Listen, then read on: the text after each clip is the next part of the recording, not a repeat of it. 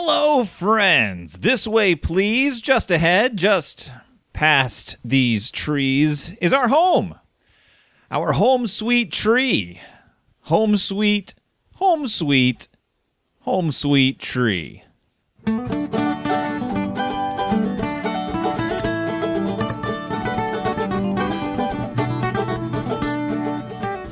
Welcome back to Deep in Bear Country, a Berenstain Bearcast. I am your host, Phil Gonzalez, and I'm on my way. I'm on my way home, sweet tree. Tonight, tonight, I'm on my way. Just set me free, home, sweet tree. Gung gung gung gung gung gung gung gung gung gung. I can feel it coming in the tree tonight. Oh Lord! Fun fact about this: Did you know that Mike Berenstain never adapted this book into a religious book? So there's not a whole lot to talk about. Did you also know that, contrary to popular belief, Home Sweet Tree is not based on the time that Stan and Jan Berenstain were at a Phil Collins concert and they saw a man drowning or something. I don't know what's going on. This is Home Sweet Tree from 1992. It's part of the Cub Club. Look, Ma, I'm reading. And there's not a whole lot to say about it. Here's another fun fact. Did you know that there's like about a thousand Berenstain Bear books called Home Sweet Tree? That's true. I checked and double checked. Home Sweet Tree. It's a rhyming book, in a way. It's about the Berenstain Bears showing you around their treehouse, essentially, and what what could be a wonderful opportunity to see the ins and outs, the workings of how this treehouse totally comes together is squandered on a book that just tries to get in some cheap rhymes. There's not there's not a whole lot to say, but I, it did raise some questions. First and foremost, why Home Sweet Tree? And that got me digging. It got me looking. It got me thinking about the the expression, not home sweet tree, but the expression home sweet home. Uh, it's it's it's it's an expression, an idiom, if you will, that gets used. I won't say daily, but it gets used regularly enough that I figured it had to start somewhere right? It had to come from some place. It has a meaning. It has a definite meaning, but what is that meaning? So I did some research and I found out that home sweet home uh, goes way back. It's an expression that seems to be derived from a song called Home Sweet Home uh, or Home Sweet Home that was based on a, uh, a, an, an, Italian song from an Italian opera that then was uh, written into an English song by it looks like a John Howard Payne called "Home Sweet Home." Uh, and uh, it's a famous song. It's actually considered a standard. Uh, you may be uh, familiar with the expression, be it ever so humble. There's no place like home. That is the second line from the song. Begins mid pleasures and palaces, though we may roam. Be it ever so humble, there's no place like home. A charm from the skies seems to hallow us there, which seek through the world is ne'er met elsewhere. Home, home, sweet, sweet home. There's no place like home. There's no place like home. So it gives us the expression, be it ever so humble, there's no place like home. It gives us the simpler expression, there's no place like home. And it seems to give us the expression, home, sweet home, except that in the entire song, they never actually say home, sweet home. They say home, home, sweet, sweet home but they never say home sweet home. However, the title of the song is Home Sweet Home, which which is uh, written home exclamation point sweet home exclamation point, sometimes rendered home comma sweet home. But it was written uh, around the 19 I can't get a solid date on this. It looks like around the 19 I mean not the 19, the 1850s, like 18 it comes from the 1820s, then into the 1850s. Uh, it became a popular standard in the uh, early 1900s, like really early 1900s. But uh, apparently, it was uh, banned from being played by the Union Army during the Civil War. So also, it has that going for it. Uh, it's a famous song, a "Home Sweet Home," but it is very clearly home, comma, sweet home, or home exclamation point, sweet home. Why am I telling you all this? I'm telling you all this because this book, Home Sweet Tree, bothers me to no end because the expression is home, sweet home. And if you if you delve into the meaning, if you pick that phrase apart, the idea would seem to be it's uh, it's a person saying reflecting on their home. And so they say home. And then they think for a second and then they say sweet home. It would be like if I was reflecting on the love of my life and I thought to myself, "Oh, Alana." And then that wasn't enough. I have to reflect deeper, and so I thought, "Dear wonderful Alana." So the expression would be, "Alana, dear wonderful Alana." Like that's that's the that's the structure of the thought. Home sweet home. And when you get home from a long day at the office and you walk in your door and you say to yourself, ah, home sweet home. It's not just three words. It's not three words like thing I like, the word sweet, thing I like. It's thing I like, pause, an expansion upon the thing I like. Home sweet home. Children, blessed children. Uh, chocolate, wonderful chocolate. Uh, food, glorious food, if I may call back to a a song some of you may have heard from a musical called Oliver! Exclamation point. Uh, what I'm, what the point I'm trying to get at is there is a structure to this phrase: home, sweet home, home, sweet home. It's not home, sweet home. It's not just three words, bam, bam, bam. But this book, this home, sweet tree book, would have you believe that it is because it corrupts the phrase. The phrase is home, sweet home. It does not make any sense to say home sweet tree. No, you would have to say tree, sweet tree, or even tree, sweet home, but not home, sweet tree. And I'm going to keep driving this point home, sweet home, over and over again because of the way they corrupt the phrase in the book into home, sweet tree, home, sweet, home, sweet, home, sweet tree. It should not be that. It should be home, sweet tree, home, sweet tree, sweet tree. Like, if you're going to do that at all, but it doesn't work that way. They keep saying home sweet, home sweet, home sweet tree. And boy, oh boy, do they say home sweet, home sweet, home sweet tree. They just don't get it. So, what's this book about? I already told you. It's about visiting the bear's treehouse. So, they, they, the, the cubs are showing you around the treehouse. They show you the outside, they show you the, the front stairs. They show you Papa Bear. He's asleep at the uh, at the TV in his in his in his easy not even an easy chair in his uncomfortable chair. Mama comes in baking cookies, and this whole book is written in some of the most forced rhymes that I've ever encountered in, in a Berenstain Bear book. Look, look. Well, first you, you get you get this look, look, and come here, come here. Those words are repeated so much. Look, look, over there. You know him. It's Papa Bear snoozing in his easy chair. Again, not an easy chair. This is an uncomfortable chair. Look, look, look in there. You know her. It's Mama Bear. So already you're some pretty lazy introductions to the characters, but also Mama comes in with a plate of piping hot cookies. Our mom's a super cookie maker, a chocolate chip cookie baker. Guess what? A cookie maker and a cookie baker, that's the same thing. You don't that's not even you're not even driving the point home. She makes cookies, and guess what? She also bakes cookies. That's how you make cookies. Like you can't you can't make cookies any other way. You bake them. And so she brings them in apparently fresh out of the oven and just hands them around.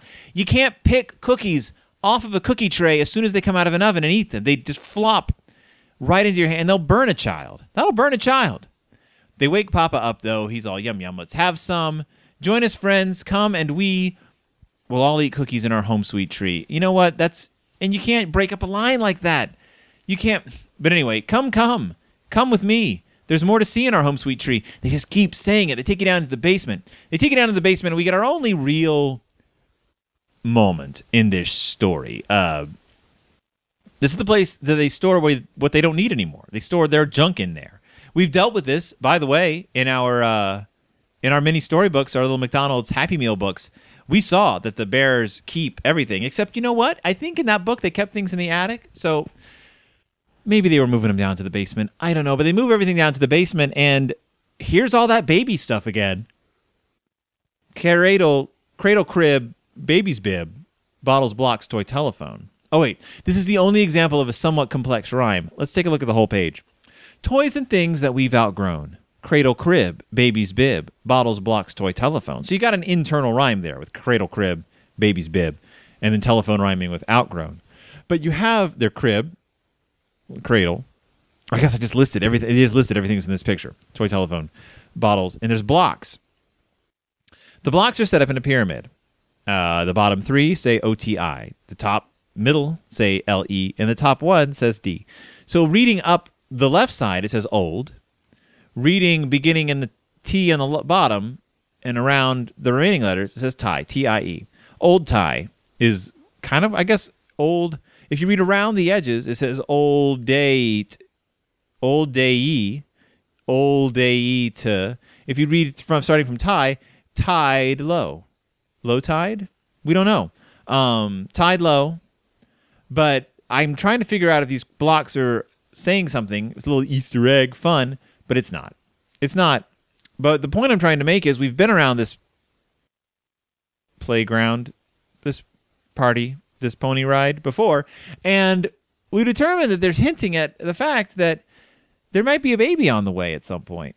Why keep these things that we store? Things we don't need anymore. Well, Mama says you don't know when. You just might need these things again. There's your clue, children at home. Home sweet tree, baby on the way.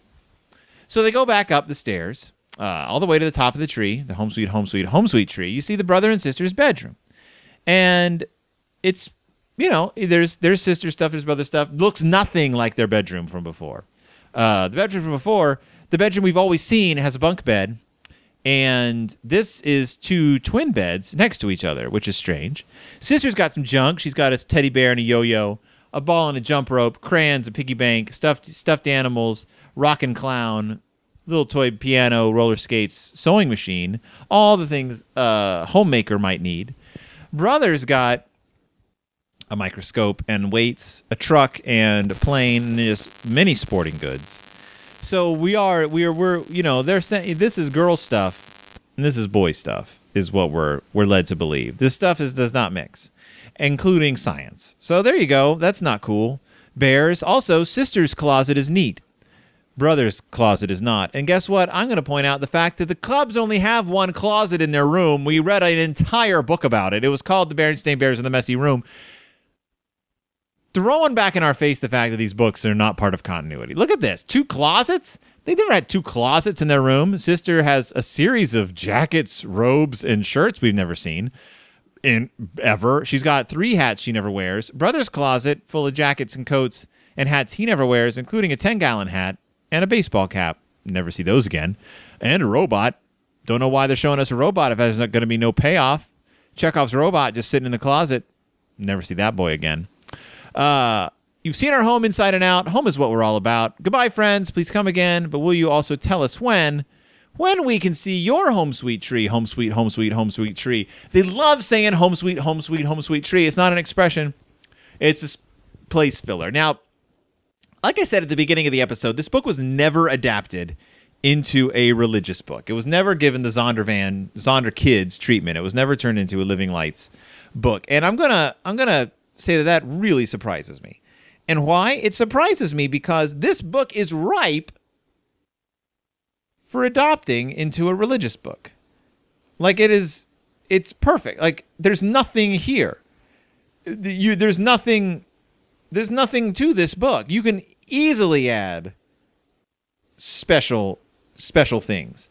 You can easily add anything about God in here. The Bible does talk about about homes more or less. Uh, isaiah 32:18 then my people will live in a peaceful habitation and in secure dwellings and in undisturbed resting places. Hello you can start the book with that.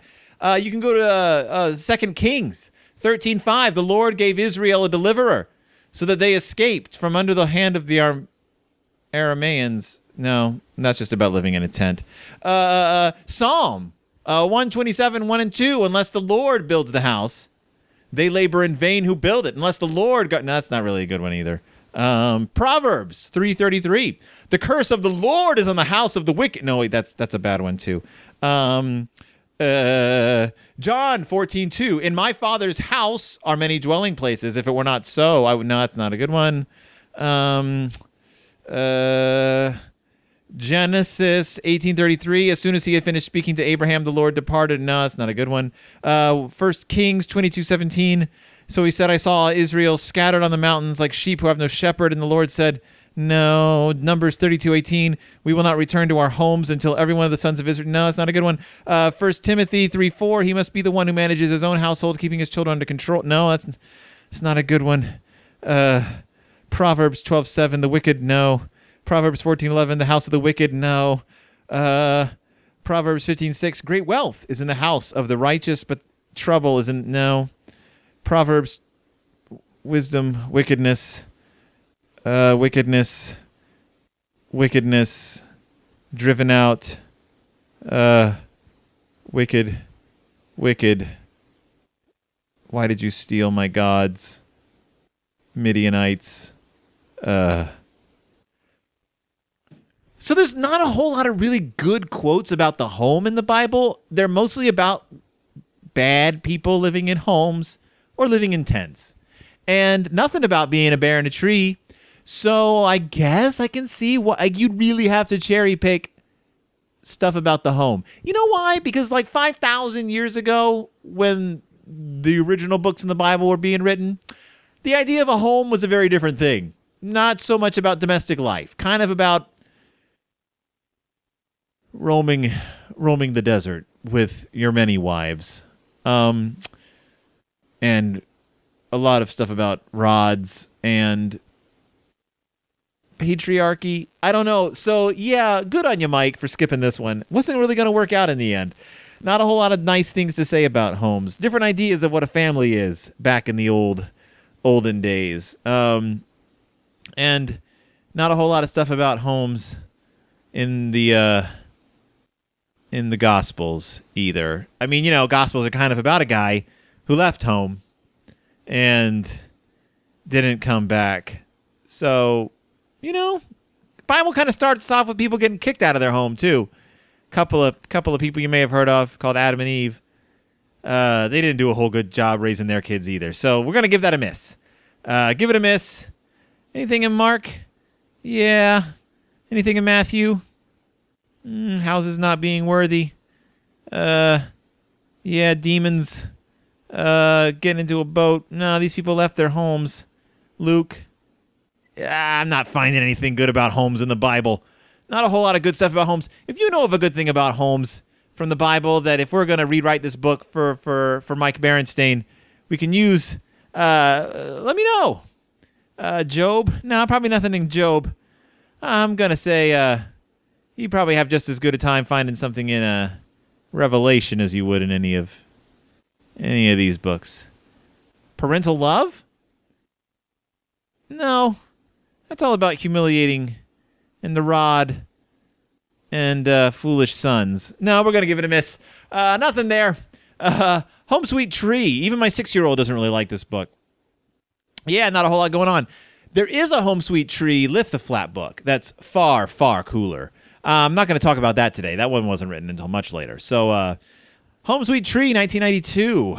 Not a not a good opportunity for much of anything in this one. A little bland, some bad rhymes, not really grand, no good times. See, I wrote a poem right there.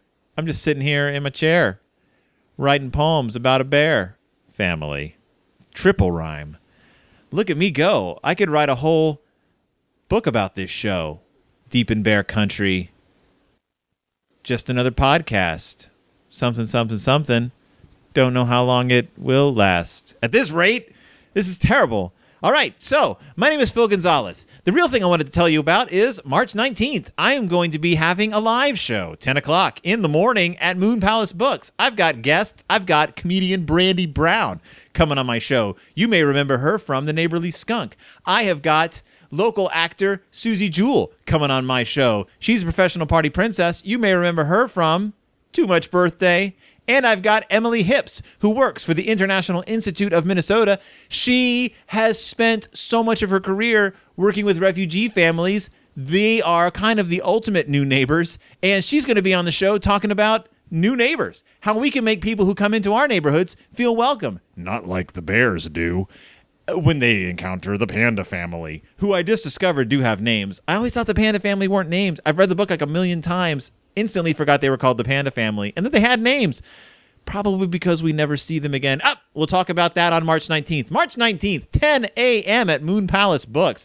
I've got guests. We've got a show. We're going to have some yucks and talk about some serious things. So join me if you can. Hopefully, I'll get it recorded and you guys can hear it later. But if not, you missed out. If so, hope you enjoy the quality of my recording. I don't know. Meanwhile, I will be back in the ensuing weeks with more of these Cub Club books. There's so many.